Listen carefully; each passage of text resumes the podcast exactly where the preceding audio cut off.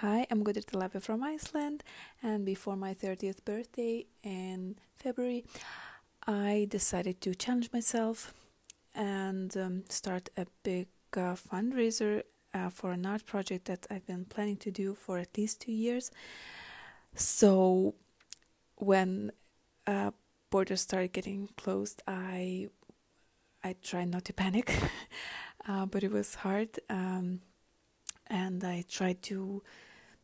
promote my project, my like project and fundraiser, and it was difficult, but still, um, I didn't surrender, and I'm really happy because I just uh, uh, reached the goal. And I know there are many, um, maybe other important things going on, but I think it's also important to keep on being creative